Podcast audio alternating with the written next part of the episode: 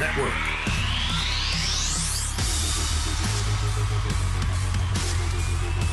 All right, almost to the weekend. It's the Sports Huddle on SEMO E S P N, twelve twenty a m, ninety-three point five F M, and online at S E M O E S P N dot com. Erik, Sean, and the Missouri Sports Hall of Famer Jess Bolin inviting you to join us here in the Huddle. Here's our E B O M D Huddle hotline number. It is five seven three, three three four, one two two zero. twelve twenty, five seven three, three three four, one two two zero, the Huddle hotline powered by E B O M D. Tom Davis from SEMO Ball and SEMO Ball dot com will join us uh, around nine forty. We'll talk with Tom about his uh, SEMO's basketball program is broken article, and so hang on for that. But before that, Jess Bolin in the house. Nice collared shirt on today, looking sharp. Yeah, it is a high, it's a high dollar shirt. Yeah, you know, it's, it's, I, uh, I do have some good shirts. I'll say that. But uh, I got to spring it on you once in a while that, that I'm a man of dress. A man. I like your shirt. You a, got a nice looking shirt on. Zip up, zip up collar there, the SEMO emblem on the front. A, a man of dress. Yes, a, a man, man that dress. knows how to dress. Is that hard to understand? You know what Z Z Top said, right? I don't know. Practice. Every, every girl's crazy about a sharp-dressed man. Well, they're crazy about me then. Yeah. All right, I, you know, we're, we'll we'll be talking basketball with Tom Davis a little bit later on, so we'll kind of wait for basketball talk. We may talk a little bit about uh, big doubleheader tomorrow when Western Illinois comes to the Show Me Center, but that's your old hometown, isn't it? It is. Yeah, we've already home. we've already been there. Um, Corbin Burns traded from the Milwaukee Brewers to the Baltimore Orioles. Uh, one National League executive, according to M L B dot com, said uh, Baltimore's move to get Burns, scary. They're going to be scary. Well, let me see. Oh, yeah, they won one hundred one games last year, the Baltimore Orioles. They're still trying to improve. And they're getting rid of their no-good, meddling owner. And the Baltimore Orioles may take a big step forward and may actually spend a little money on the franchise, more than they have under the Angelos regime. But Corbin Burns out of the National League, out of the N L Central. Here is what the Brewers got. They got uh, a shortstop named Joey Ortiz, a left-handed pitcher named D L Hall, and a competitive balance round A draft pick. It's going to be the number thirty-four pick in the draft. That's well, what was involved in the trade. Yeah, M L B, I watched those, uh, that station last night, and they was talking about Hall might be ready for big leagues right now, but the other two might be uh, – you know, work in progress, potential. But uh, two things with uh, Corbin Burns. I'm glad he's out of the division with the Cards, and I wish the Cards would have gotten him. If the Cards would have got him, with him and Sonny Gray number two, now all at once that staff does look different, doesn't it? The Cards, I think, would be one of the favorites for the Central. But they didn't. Could have, but didn't. So that's your Cardinals, folks. I know no nothing around here but Cardinal fans, but you got to be critical of them, too. They got one pitcher, Sonny Gray, good pitcher, but he's not an ace to me. He's not an ace. Corbin Burns, an ace. Blake Snell, an ace. Jordan Montgomery, I rate him right there with Sonny Gray. Not an ace, but a really good number two man. But I think the Cards, they the went Cardinals out. countered yesterday. They well, the, they countered the the Burns move, and they signed themselves a free agent pitcher. Yeah, low hanging fruit. Kenyon Middleton, right hander, is signed by the Cardinals. They've agreed to terms on a contract. He's thirty years old. He started last season, Jess, the new Cardinal pitcher, with the White Sox. And then he got traded at the deadline to the Yankees. And then went to the minors? twelve appearances for the Yankees last year. after the trade, did not have a decision reliever, a one eighty-eight earned run average. And for the season, he was two and two, two saves, a three thirty-eight earned run average in fifty-one innings. Those are good numbers. thirty years old, right-hander. Kenyon Middleton. Can he throw hard as a uh, junker? Don't know that, probably. I got to be honest. I'm, I'm not going to be a phony. I've never heard of Kenyon Middleton. I haven't either. But his numbers are good. I have not heard of him. The Cardinals uh, have been lucky. They, they run, I wouldn't say low budget, because they're probably right around the middle of money, cap money that they spend on salaries. But when you got a team, I always look at it this way. If I'm rebuilding, I'm not worried about Corbin Burns or Blake Snell or anybody like that, even Sonny Gray. I'm worried about what I got in the minor league system, how I can get better, and then when I get better, then turn around and try to get really good. Cards are in a position with Arenado and, and Goldschmidt and some of the people that have Contreras. They, they're uh, got enough core people. Now, I put Gorman in that list, too. Didn't he hit thirty homers last year, Nolan Gorman? Hit thirty-some-odd homers, I think. And the, maybe the improvement of Jordan Walker and, and Newt Barr and Edmund, the guys they got, they could win the division. But it all starts and stops with what you got on the mound. And the Cards, if he's going to spend any money, I'd love to see him got Burns, even if it is for one year. Because the clock is ticking for the effectiveness of Gorman, I mean, uh, Arenado and Goldschmidt. So while you got those guys still relatively in their prime, somewhere close to their prime, make a push for something, the tied Central Division or something like that. But the Cards, they I, did. I'm sorry, nah, I'm sorry. The three pitchers they got, I'm not really impressed with any of them. Sonny Gray, maybe, but I think you can roll back the tape on this. And I the said, second best earned run average in the I know sport what, and finished I know third all, uh, in the Cy Young I know all voting. About that. Before you give me the numbers, I know all about it. I've seen him pitch a lot. Gorman, but, hit, Gorman hit twenty-seven home runs last year. Before they even went into free agency, I told you who the Cards would sign, and I said Sonny Gray.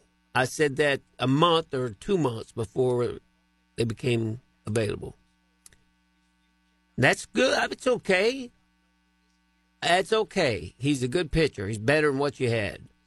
But he's a middle-of-the-line pitcher if, for me, if I'm trying to win a championship. He's he's just number two man in your staff, depending on if you had Bar- Burns and, uh, you know, Jordan Montgomery. Maybe he might be a three. But I knew with what was out there and what was available, the Cards would go after somebody that's free agent, good pitcher, but maybe a second-tier guy. So I'm not impressed at all with what the Cardinals did with bringing in Lynn. Kenyon Middleton. What's that other one he signed? Kyle Gibson. Gibson, yeah. I'm not impressed with either one of them. Kenyon Middleton, who the Cards signed for the bullpen yesterday, thirty-year-old right-hander.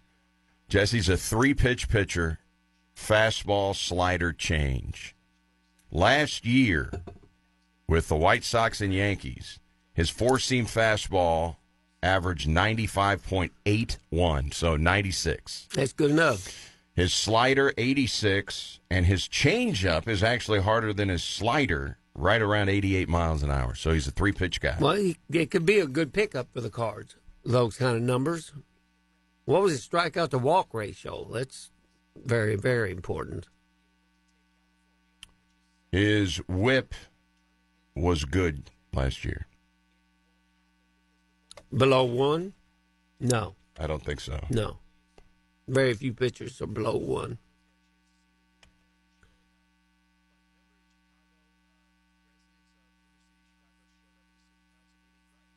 All right. His whip was one point two five. That's good. That's good. In his career, which started in twenty seventeen with the Angels, he was with the Angels for four years, one year with Seattle, one year with Arizona, and he was terrible for Arizona. Had a five twenty-nine E R A in eighteen appearances. So he's actually... Last year, as I mentioned, one eighty-eight for the Yankees. His career earned run average is three eighty-four. Last year in his twelve appearances with the Yankees, seventeen Ks and fourteen innings. Well, he's better than what the Cards had, evidently, you know, in that bullpen. Now, he's not going to be the Cardinal closer, probably. It's going to be Helsley. And... uh But you always need another guy. guy Helsley is a porcelain doll. Can you use him two days in a row? Can you use him for four outs?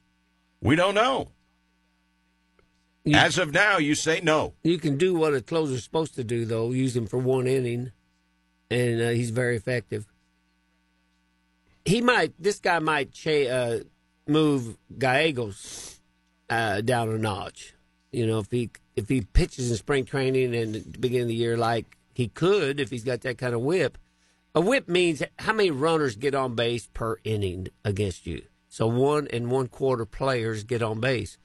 Now, that guy that's a quarter of a player, I don't know if you get the upper body twenty-five percent or the lower. So I'd probably want the upper body, wouldn't you? twenty-five percent of a guy.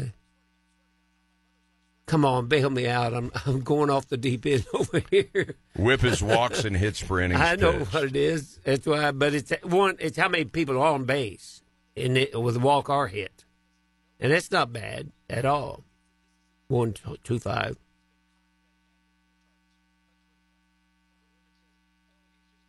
So Corbin walk, Burns hit, out of the pitch. N L Central. The Brewers just took a big hit. Yeah, they did. I don't even know. Um, their second pitcher.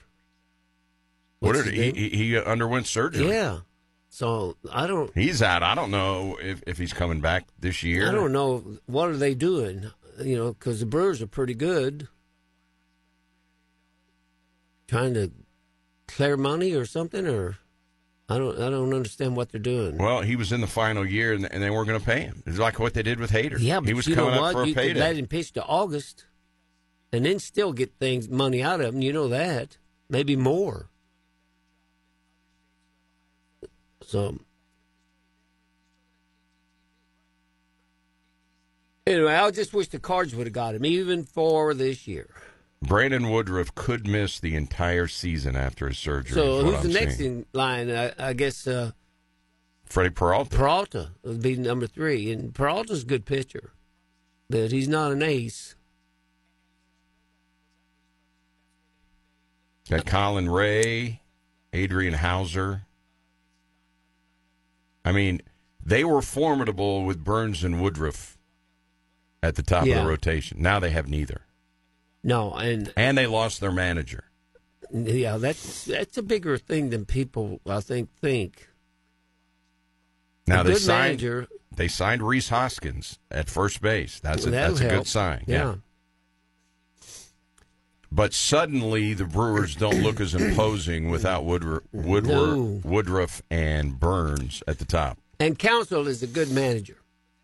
Now, a good manager in the big leagues may. Be the difference between, I don't know, the average manager and a good manager, probably four or five games a year that he might win where an average manager won't by a move in the bullpen, maybe late, you know, who you bring in, who you don't, stuff like that. Counsell's good. So a guy like that over a guy like Marmol, let's say, might be the difference between four or five games. You know how much that could mean in a race? Four or five games? The Cubbies would have been in. You give them four more victories and four less losses. And Counsell is the guy that could make that much. Maybe they don't make that much difference because it's so competitive.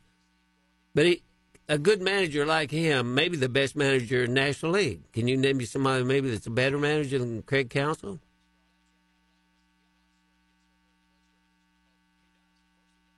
Hey. Bud Black. Bud Black. Oh. No, he, I he's among what, he's among the elite managers. I wish the, the Cardinals game. could have done a package with the Brewers and got Craig Counsell and Burns, and the Cardinals would be favorites. When, when I wouldn't you think Cardinals would be favorites in that division if they picked up Burns and Craig Counsell, the manager. Oh, nothing against Marball, just that he he doesn't impress me as a manager. The Cubs finished one game out of the wild yeah, card last year, and they give him four more victories. They lost. Give them two more. They lost six of their last ten games last year. I know. I watched them, and I, I grieved for you. The Diamondbacks dominated them, and it was the Diamondbacks that beat them out by a game. Well, they also beat the Dodgers out, you know, in the playoffs. So there's two teams in sports I like to see lose, Dallas Cowboys and the L A Dodgers. I don't like either one of those teams. And then third, I guess, I'm all right with the Dodgers. New England Patriots, especially when Brady was there. I'm okay with the Dodgers. Well, that's good. I don't, I don't have venom. You can be a Dodger fan against the, the Dodgers. Doesn't mean I'm a how fan. About the, how about the, the Yankees? Not a fan of the Yankees. No, I'm not either. I put them in on the list, top five. I love it when they are a non-factor in the American League like last year. Yeah. And all of the wailing that goes on on National Sports Talk Radio, the same with the Mets. Well, let's face it. People that run on, like well, Murdoch did on Fox. Uh, he still does, I guess. But the people that own these powerful stations, they want New York and L A in every World Series, don't you think? It's going to be more money. So that's part of the wailing uh, you probably hear of the people in the sports media that's covering these people and the owners and people like that. But simple people like you and me, I don't want to see the Yankees win. I don't want to see the Dodgers win. I don't want to see Dallas Cowboys win.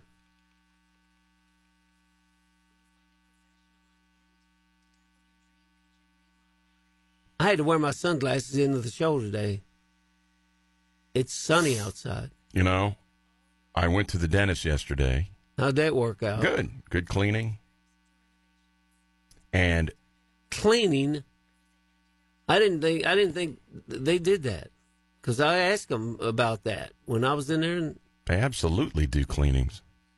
Well, the girl gave me some wrong information then, because I always got my teeth cleaned at least once a year.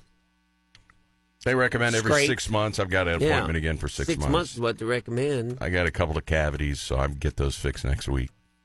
But I absolutely asked them about that, and maybe she did. Maybe they w- maybe they wouldn't do it then. That was a couple years ago. No, they they've got all sorts that of is the most dental hygiene techs there. I, the in most fact, I asked Ross Bennett when he came in. You could not be more high-tech than Bennett Dentistry. So when Ro- you think? I mean, they are the top of the line. The building, I was really impressed when I was in there. I felt like I was in good hands. Never seen a building as big. And busy. You just see so many people it, yeah, that busy. work there, too. It yes, it's busy. busy. So I asked him when he came in, I'm like, how many employees do you have here? What do you think the answer was? Uh, thirty-two. forty employees at Bennett Family Dentistry. Well, I didn't miss it too bad.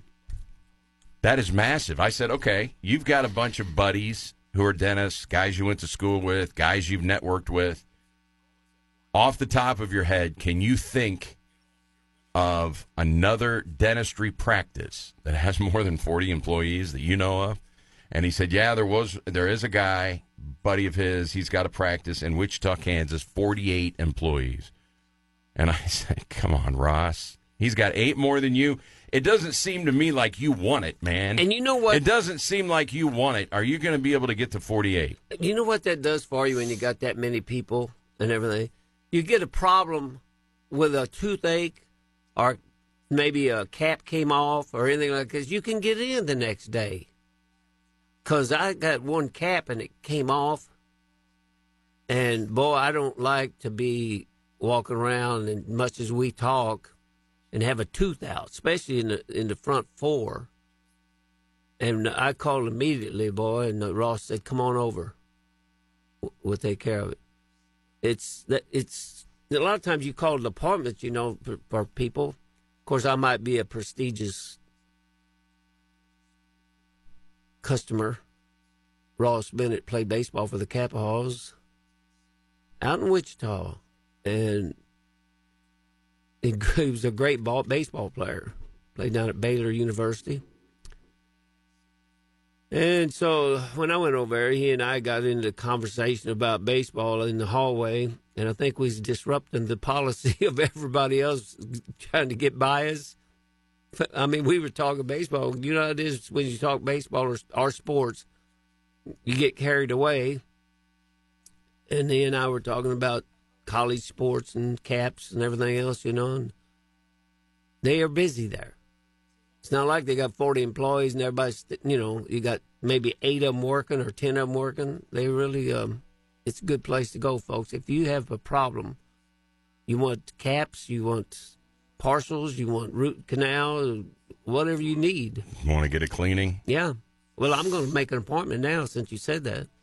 So the frenzy is the word I'll use surrounding Taylor Swift. Travis Kelce, but specifically Taylor yeah. Swift. The sports books are now trying to capitalize a little bit with some of their prop bets for the Super Bowl. And they are not offering props specifically related to Swift or her actions during the game. But E S P N Bet is offering Swellsy specials. Swift, Kelce, Swellsy, uh, including, Jess, plus fifteen hundred that the M V P, and the bet is called M V P Swellsy, for Travis Kelce to be the Super Bowl M V P. They have an entire section dedicated to the Swellsy specials.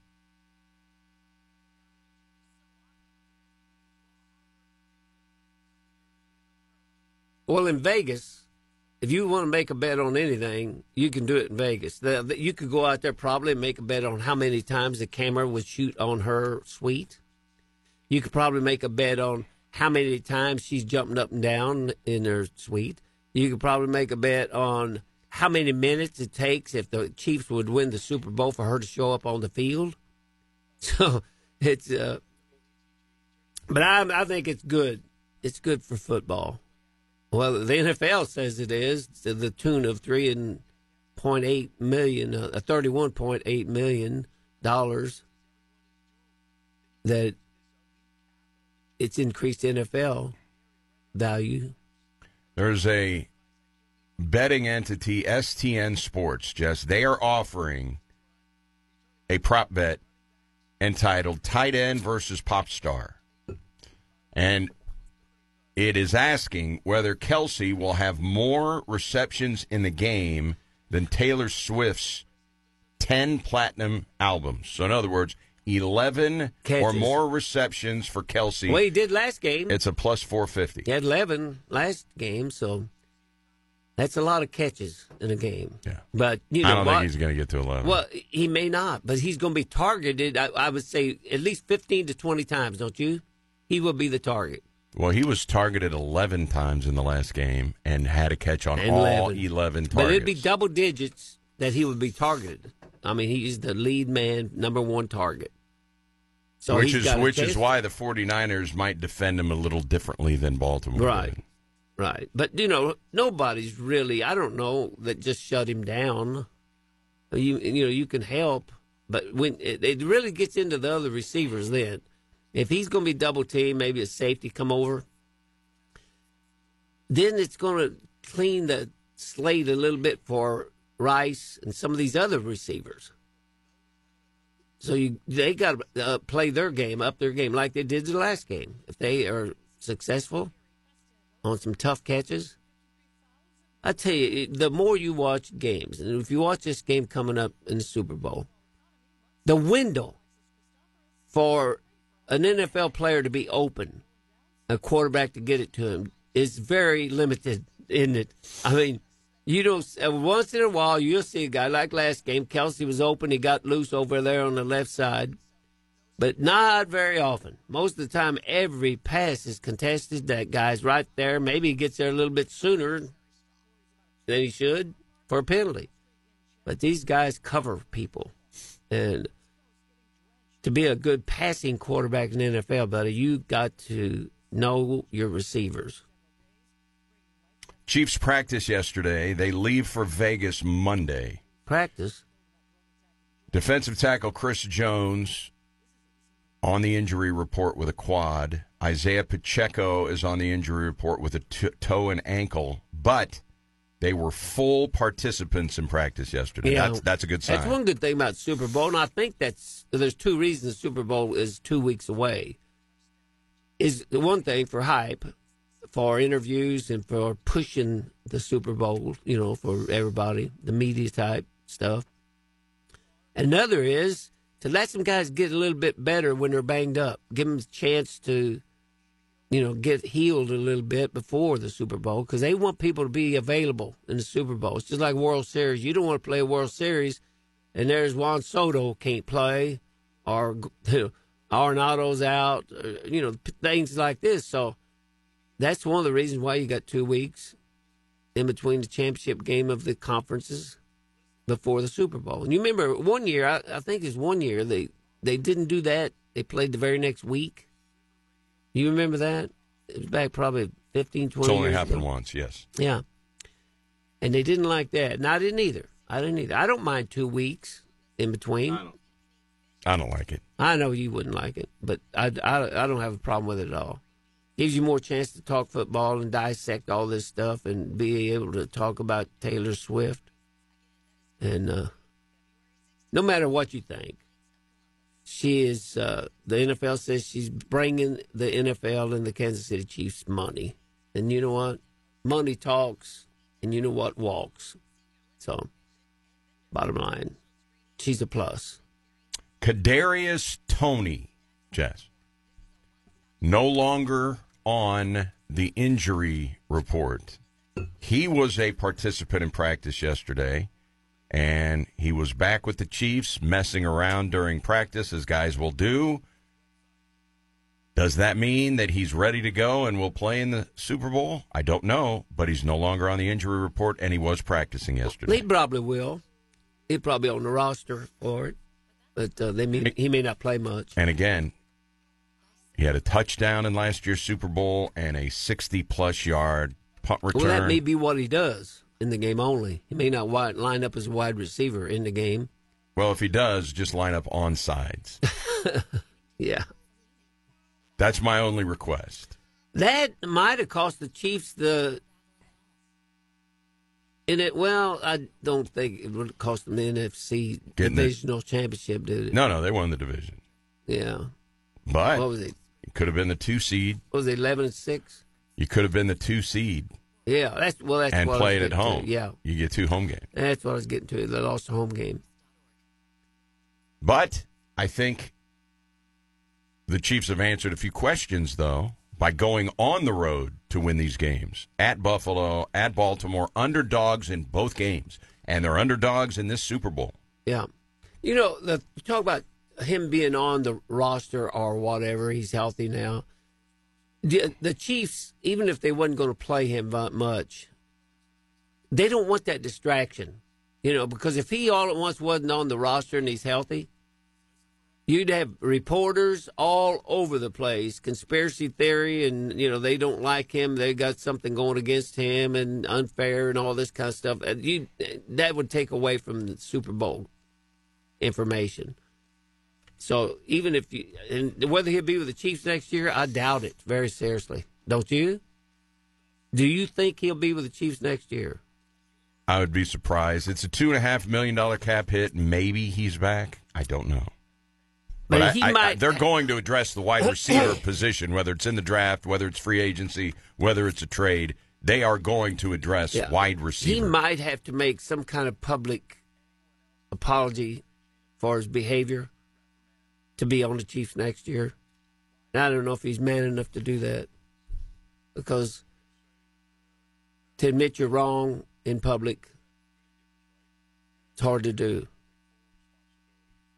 Would you ever admit you're wrong on the radio? All the time. Well, I do too. My I always say I'm fifty percent I've wrong. Got a, I've got a big swing and miss rate.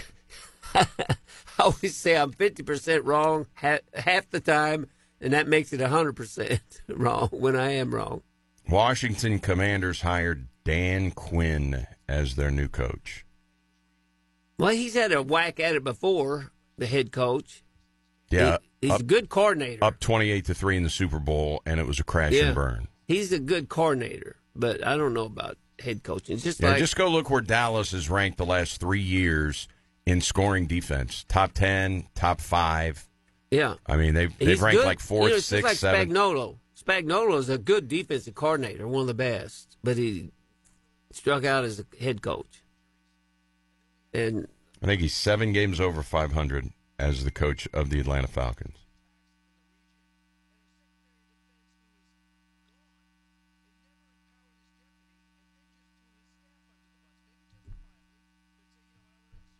If I'm a Commanders fan, sorry, I'm not inspired by this, by this hire at all. Especially with some of the guys that are available, man. Mike Vrabel's out there. Yeah. I'm interested. I, if you polled people that are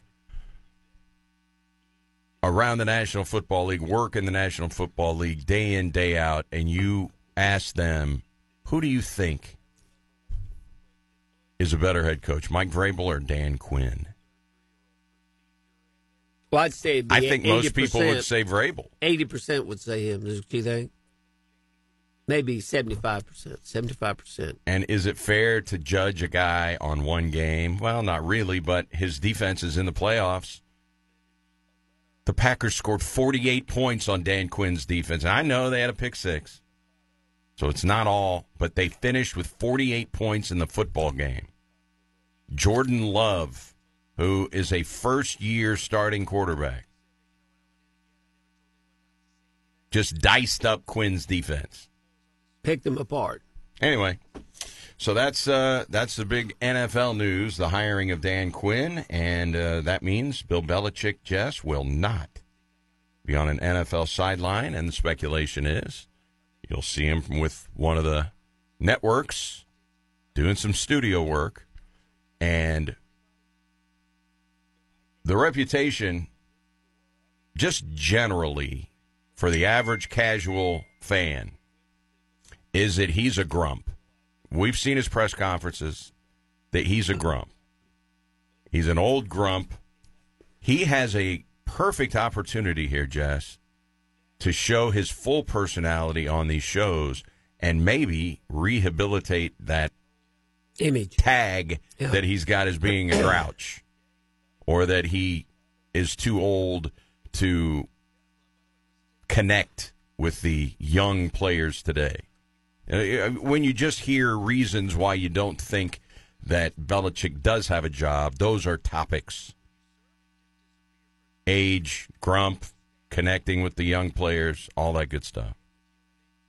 And just listening to guys who are who have do interviews that played for Belichick, they say he's a funny guy, he's got a great personality, you just don't see it at the press conference. Well, if they hire him for a studio job, we will see. Well, what one his thing about it, his studio job, he can answer about any question about football that you want to come up with. That's the number one thing. And whatever else personality he's got, you're going to see it. Because, let's face it, doing these kind of jobs like we're doing right now, it I think it takes a, somewhat of a special type of personality and knowledge to be able to sit down and hold an audience. And I think he's got he's got one of it, that's for sure, his knowledge.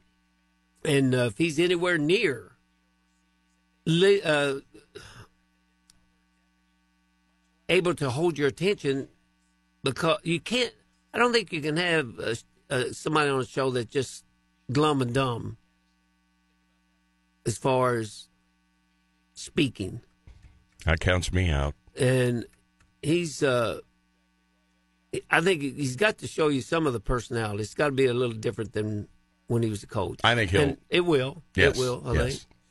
Uh, change image for, I mean, it only takes one owner to say, okay, maybe he's not as grumpy as we, we thought. We, we want to go with the guy who's won more Super Bowls than anyone in the history of the sport.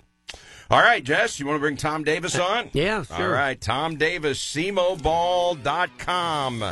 We'll talk about his article, SEMO Basketball is Broken, but thankfully I have a solution. Tom Davis joins us next. Happy Groundhog Day, everybody. That's right. It is Groundhog Day. And Jess, in my home, it is a tradition every February second, Groundhog Day with Bill Murray, Andy McDowell, will be played at my establishment. It is a tradition. Watch Groundhog Day every year. One of Murray's best movies. It was. I tell you, if you want to laugh, tune that one in. Uh, you, if you got Netflix or anything, you can probably get it. But it is funny. I love it when he's trying to... He, he can't be killed. He, he, and he drives off of a cliff in a pickup, and he drives down the tracks right towards a big freight train and anything, and he's always going to wake up the next day. It's a great movie. If you have not seen, and most people, I'm sure, probably that are listening have seen Groundhog Day, but if not, give it a shout today. I like when he went to learn how to play the piano. Remember, and this, she had a student in there, and he said, I can give you one thousand dollars a day or something like that. She kicked the student out. See the student thrown out the door. All right, uh, we're going to talk with uh, SEMO Ball's Tom Davis. He is on the E B O M D Huddle Hotline. Tom, good morning. How are things? Hey, it's going to be sixty-four degrees and sunny today, and Saint Louis Cardinals pitchers and catchers report in twelve days. So life, uh, you'd be hard-pressed to make life much better than right now for the three of us. I don't know, and you mentioned, Tom. Uh, and do you, you, mentioned do you like Groundhog McDowell. Day? Go ahead. Do you like Groundhog Day? I love it. All right. Great movie. All right. Then you're, How about you the concept can fit in. Of that? That was just a, ingenious. Somebody I, I came up with that. It absolutely was.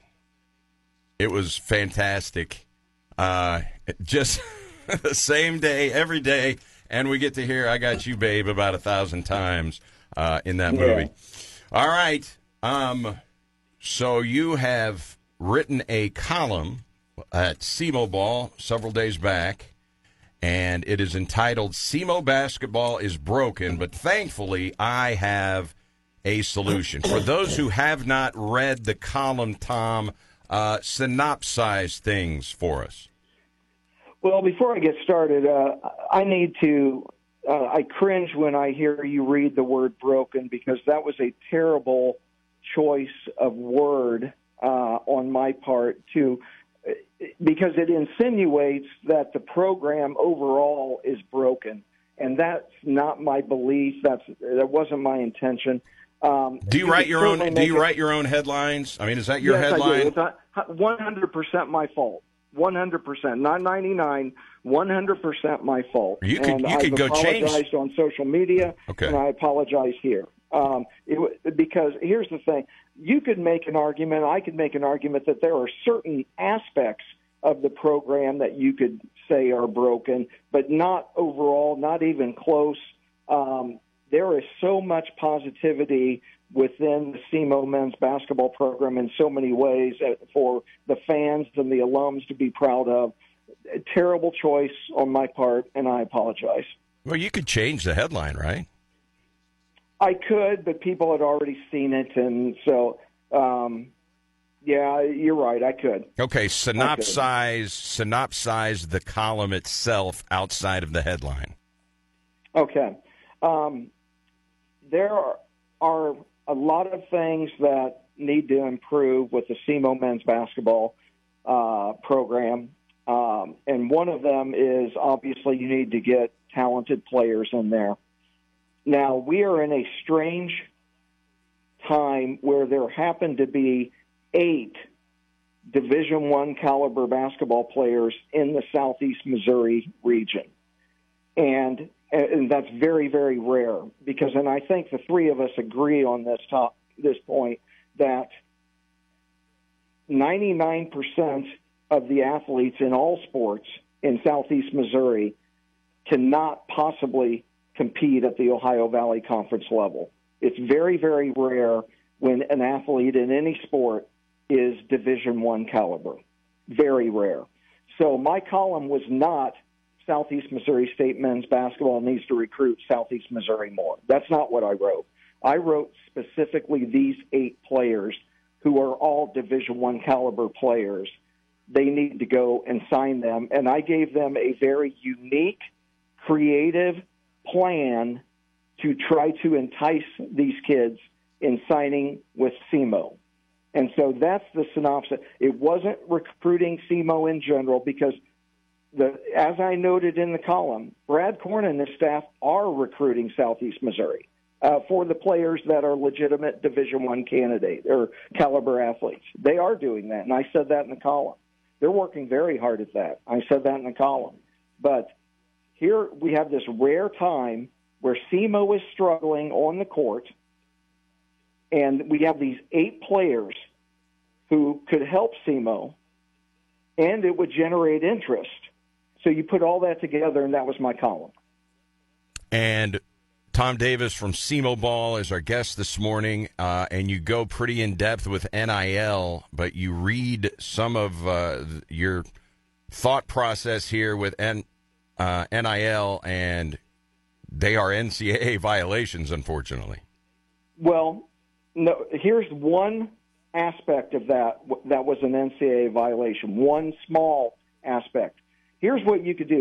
If people have read my column, I say get everybody in the same room, from the recruits to their families to their coaches to the SEMO president to the SEMO athletic director to the SEMO coaching staff uh, to the boosters. And I say make your sales pitch. Here's why all eight of you need to come to SEMO.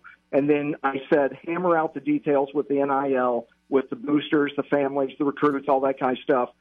The one thing that I got wrong was when you do that, the C- Southeast Missouri State University personnel cannot be in the room. No, they cannot. So they, they would have to leave the room, and the negotiations, if you want to call them that, would have to be between the boosters and the recruits and their families and, and that sort of thing. So that was the one area that I was incorrect on. Um, and so, yes, you can have that big meeting, and places do it all the time, and I talk to a coach that does that all the time, but at one point, Brad Korn has to stand up and say, hey, now you guys are going to start talking about N I L stuff. We have to leave, not just the coaching staff, but university president, A D, anybody else that is a, an employee of SEMO would have to leave the room. What kind of feedback are you getting on this column, Tom? And and by the way, uh, it is not an article. It is not a story. It is a column. There is a difference in journalism. This is an opinion column. And uh, people, and uh, you know, journalism is changing, uh, as we know. Uh, but if you work for a major outlet and you are a columnist, one of your jobs is to stir the pot. Uh, that's what columnists do. Bernie Miklas was a great pot stirrer for years for the Saint Louis Post-Dispatch. But this is a column. What kind of feedback are you getting? Well, um, I've only gotten one phone call about it. Uh, it was from somebody connected to Southeast Missouri State, and we had a very cordial, professional discussion. I agreed with him on certain points, and And we'll have to agree to disagree on other part, points. But really, I haven't gotten any emails, um, and I haven't uh, uh, gotten phone calls or anything like that other than that one. And um, so really uh, minimal feedback, to be to be honest. Well, you got a bunch, uh, you got a bunch of comments in the story, in the comment section, and I know you're pretty active on social media. You getting feedback there? Well, here, two things on that. Number one, I never read the comments. Um, it, there, there's nothing constructive that comes from me reading the comments. And it's it's actually interesting. I, I was reading, I follow a journalism blog, and two days ago, the Milwaukee Journal Sentinel announced that they are no longer going to allow comments after stories, and the publisher said because they serve no constructive purpose. And so uh, I thought, wow, for twenty-five years I've been saying that, and nobody listens to me, and finally somebody's listening to me. So I have no idea what the comments are. You're more than welcome to read them to me and, and get my opinion on them, um, but I have no idea what people have said on that. Um, and then there was a second part of your question, and I can't remember it. I lost my train of thought there. No, I, I was just talking about uh, feedback on social media. Oh, on social. Well, here's the thing. I am on Twitter, um, but ninety-nine percent of what I post has nothing to do with sports in Southeast Missouri. It has a lot of investment information, has some Tampa Bay Buccaneer and Tampa Bay Lightning uh, information, because for some weird reason, a guy from Indiana actually is a Buccaneer and a Lightning fan. Um, and so uh, I, I really don't comment on sports in Southeast Missouri on there. So really nobody follows me that cares about stuff down here. So in any event. Well, I want to ask uh, one question. When you write a column like that, do you have to have somebody there, or do you like to have somebody there at the Missourian or to actually read it before you put it in? No, uh, is the answer to that. Back in the day, um, and, and Erik probably remembers back in journalism where we all had four times the number of employees and things like that. Yeah, back in the day it would um, and I never liked that, to be honest with you, because an opinion column is kind of like a painting. It's a piece of art, and it's my thoughts. Now, you have to live with your thoughts come water uh, as you put your thoughts out on the computer screen and send it out to five thousand people to read. And, for example, the word broken, mistake. Example, the one part of that scenario that I painted that was an N C double A violation, mistake. So I have to live with those. I have to apologize for those and live with those. But I don't want anybody else changing my painting. These are my thoughts. They're my thoughts. They're not the thoughts of SEMO Ball or any newspaper that I ever worked for, and I don't want people changing it. It's my baby. Don't touch it. Well, my so feeling was back in the day, yes. Yeah, you got to run it by okay. you got to run it by editors and, and yeah, yeah. My feeling was uh, you know of lawsuits and uh, not, not on this column that well, you wrote, but but you know the protection the of the I newspaper. I started writing in nineteen eighty-seven. I'm smart enough not to write something that's going to get me sued, and so um, I don't want to lose my job, and I don't want to get sued, uh, which would cause me to lose my job. So I'm smart enough not to do that. Um, but yeah, there are newspapers all over America where you could write, well, actually, in the comments section, the comments, you can use a fake name and say, I think the, the mayor of Wichita, Kansas is a drug dealer. And, and you can post it, and people leave it there. It's the craziest thing I've ever seen in my life. But to answer your question, I'm not going to be sued because I'm not going to write something that I can be sued for. Well, I don't think there's anything in this column for that. I'm just saying it, you know, right. for protection. Yeah. I, I think I years ago they would do that. I think they, you'd run it by oh, somebody. Absolutely they would years ago. Yeah. Years ago. I worked for a newspaper in Fort Wayne, Indiana. Not that anybody cares about this. In two thousand, we had nine, or we had eighty-nine people in the newsroom. When we went out of business in two thousand eighteen, we had nine. And so that's the newspaper business for you. And so, uh, yeah, back in the day, it probably got read by three people before it went to, to print. Okay, so over the years, there are beat writers that follow teams. There are still beat writers that follow teams, whether it's Derek Gould, the beat writer for the Saint Louis Cardinals, uh, or Marty Mischow, who used to be the beat writer for Southeast Missouri State Athletics. Uh, what what is your current job? I mean, are you a beat writer? I know you don't go to road games, and that that, that has all changed with just what you were describing on how the how the journalism industry uh, has been in a ever changing, fluid state. Are you the beat writer yeah. for SEMO? Uh, you know what? What? How, how's it work? What? What? What is your specific job? Because we see Clay Harrell writing. You know, some sure. stories and, and different things. So uh, Tom Davis is what? Tom Davis is a freelance sports reporter for SEMO Ball dot com. Um, and this is confusing to a lot of people because a lot of people still think that I'm running SEMO Ball. I get emails every single week uh, with questions or concerns about something that they think that I'm running it. Here's the deal. Two years ago, they eliminated my position, my full-time position, as a regional sports editor in a cost-cutting move. They offered me a different full-time position at a much lower salary. I said, no, thank you. John Rust and I came to an agreement because I enjoy writing about sports in Southeast Missouri, and he enjoys having me write for uh, for his products because the readers enjoy it. I'm the most, and I'm not saying this to be arrogant. I'm just telling you what the statistics are. I am the I'm the best writer. I'm the most experienced writer. I'm the most read writer. Uh, it's not even close. Uh, we have the digital numbers to. To, to back me up on that. And so he wanted me with the company because his company benefits from it, but he didn't want to pay what I was making as regional sports editor. And so we came to an agreement that I would write forty stories a month for SEMO Ball dot com, and he pays me per story. And I, but I have in my contract that I have the autonomy to cover what I want to cover.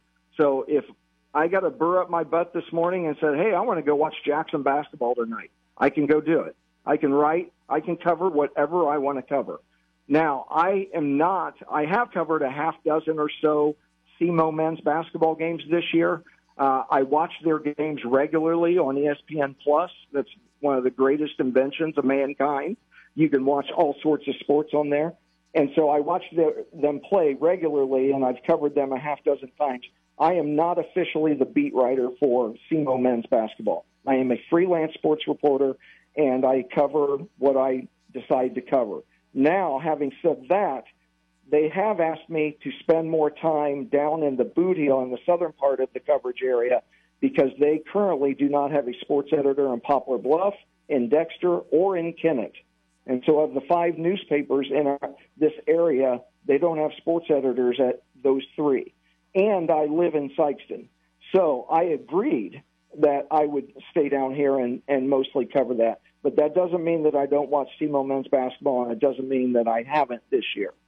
All right, back in the day, the beat writer, and I'm just going to use Marty Mishaw as an example, would be on the bus. I ride the bus with the team. They allow me as a visitor, not part of their program, to ride the bus. The beat writer would go on the road, get all the quotes, and file stories from the road. That no longer takes place, but what I have noticed over the last couple of years, uh, when you're writing a story after a SEMO football game, and Coach Tuke, you'll have quotes from Coach Tuke. Basketball, you've had quotes from Brad Korn. These are quotes from our post-game radio interviews, word for word. And when we talk about journalism and journalism integrity, I can't remember one time that our radio station has been credited for quotes that you get on the road, because you're not calling Brad Korn talking to him on the bus. He said you haven't called him in two years after a game. Uh, your thoughts on that? Well, I agree with you. Um, if I have not done that, then I apologize, and I will. If I ever do, I, I doubt that I cover SEMO on a game-to-game basis um, because I'm so busy down in the southern part. But in the future, moving forward, if indeed I cover a, or write about a specific game, then I will certainly say that he said on your ra- post-game radio show. I will do that. Now, other writers at SEMO Ball, I can't speak for them. I don't know what, what they're doing. I don't know what their agreement is. I don't They call Brad Korn. I have no idea what they're doing. But speaking for myself, if I cover a game in the future and I use quotes from the radio show, I will certainly attribute them to you. So you cover Coach Tuke and SEMO football pretty thoroughly, or you have. Uh, I, I, I, I would say that I am the beat writer for SEMO football okay. uh, at this time. Now, maybe that changes in the future. Um, I don't know, because like you said, journalism is unbelievably fluid. Um, I'm, I may not even be a freelancer next week, uh, for all I know. I mean, it's that I've worked at two newspapers that went out of business on a moment's notice. So, I mean, everything's fluid. But this second, yes, I am the beat writer for SEMO football. So you've written some critical things about the football program under Coach Tuke. Uh, how's your relationship with him uh, after you write something that is critical like that? Um, I, my relationship with Tom Matukewicz is absolutely fantastic. Um, and to the best of my knowledge, my relationship with Brad Korn is absolutely fantastic. I think the world of both of those guys. Um, that has nothing to do with uh, I write something about their basketball team had a disappointing performance, or in this case, I think that they need to sign these eight specific players.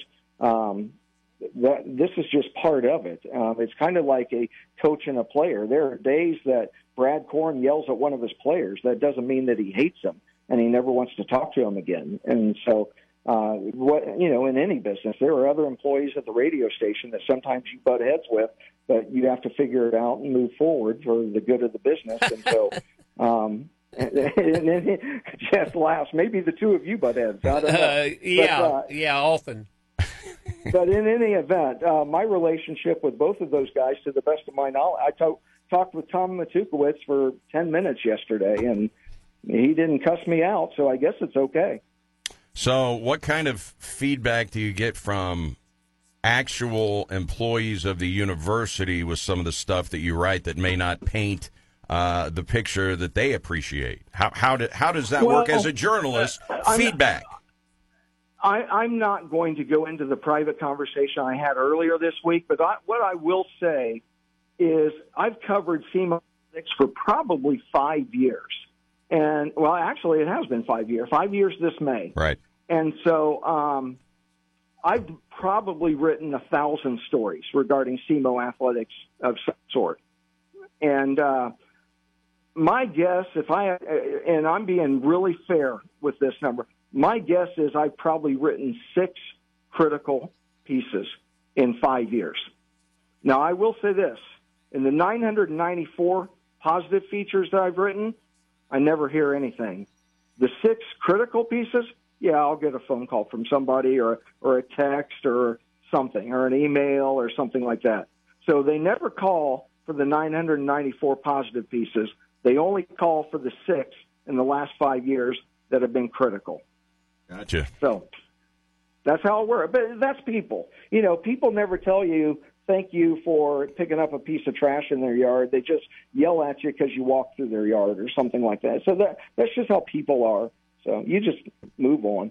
It's the same with me. If I bring up a stat or a topic and it may not be favorable for whatever SEMO sport me, I'm covering yeah. at the time, I'll hear back from it. But sure, uh, that's sure. that's the sure way it goes. It. You know how it is. You know, as I've gotten older, and I, I'm probably older than you, Erik, and Jess has got me by a couple of years, but not much. Um, I, I honestly, I live by something called the five and five rule. If it's not going to matter five years from now, don't spend more than five minutes thinking about it. And so back to your question about my relationship with Tom Matukewicz or Brad Korn or anybody else that I, high school coach that I have a, a situation with, it's not, I'm telling you, none of what we're talking about today is even going to matter in five weeks, let alone five years. So I'm not spending more than five minutes worrying about it. All right, Tom, uh, and in in a synopsis here, I, I want to double back to this for people that are going to read your column that haven't. Uh, again, the title is SEMO Basketball is Broken, but thankfully I have a solution. And uh, you have said using the word broken on that headline was the wrong word to use. You have the ability to go in and change it. You are choosing not to do so, correct? Well, no, no, I wouldn't say that. I, I, in fact, this afternoon I'll probably get online and I'll do that because you suggested doing it. And it's a good idea, but I will say this. When a story is posted, ninety-five percent of the readership takes place in the first twenty-four hours. So, yes, I can change it, but it, It doesn't. It, the damage is already done of using that poor word. Now, I'm not saying the damage of the column. I stand by the column. It's my opinion, my words, and I stand by that. But that, as we talk about that one word, I, I can go ahead and change it this this afternoon. But ninety-five percent of the people that are ever going to read that column have already read it. So it doesn't serve a huge purpose in changing it. It's, if you get my point on that. But, you know, it is a good idea. And, Erik, you and I agree on a lot of sports topics, a lot of angles in sports and things like that. And you've made some really good points today, and I laud you for that. And, uh, and by the way, I need to praise both of you guys. I really do, because the sports fans of Southeast Missouri have no concept of how lucky they are to have two guys come on the radio every day and talk local sports about what's going on in this world. That doesn't happen in very many places. And the people of Southeast Missouri need to appreciate that. You guys do a great job, and you've made some really good suggestions today, Erik, and I appreciate it. Well, we appreciate that, Tom. Who you got in the Super Bowl? Well, I have three daughters, and uh, two of them spent well over excess fifteen hundred dollars to go see Taylor Swift in a concert in Denver, Colorado, um, about a year ago. So I think I'm rooting for the Chiefs. And I, I'm in Missouri, so I better say the Chiefs, I guess. Um, I would have been recruiting for the or, or recruiting, rooting for the uh, Detroit Lions, because it's sentimental. You know, the Lions need to have a championship or something, but they didn't get it done, and so. Uh, I guess I'll go with the Chiefs and Taylor Swift. Yeah, had the Lions made it, the entire nation would have been re- outside of yeah, Taylor Swifties. I'm a Buccaneer fan, and so um, I've, I'm a lifelong Buccaneer fan since nineteen seventy-six when they went oh and fourteen. But uh, um, my, I'll go ahead and root for Taylor Swift because my three daughters would want me to. I understand. I've got two daughters myself. Tom, we appreciate the time. Thank you so much, and uh, we'll talk down the road. Hey, have a good one, both of you guys. All right, that is Tom Davis, S E M O Ball dot com. Any reaction? For me? Yeah. Uh, I think he was totally honest and, and forthcoming on his comments, and I think he truly does regret using that word. So all you got to do is take him by what you uh, hear, and I think he, you know, he, I will I think say, he vindicated himself, at least for his honesty about what he did. And he realized he did that wrong, and so what do you do? You say, okay, that's okay, let's move on. And it brought out all the negative Neds in the comments section. We've got to go back to Division Two. We can't compete. Even though they win championship after championship in every freaking sport at S E M O. Uh, you know, we've got to go back to Division Two, and we need a high school all-star team on the roster. That's it. Going to fill the Show Me Center, and they're going to win championships. Okay. That's your thoughts, or that's your no, opinion? No, those are of the, the comments. Those are some of the comments in the comment oh, section okay. that, that he says he doesn't read. You believe he doesn't read the comments? Well, uh, no, I don't believe I that. I do.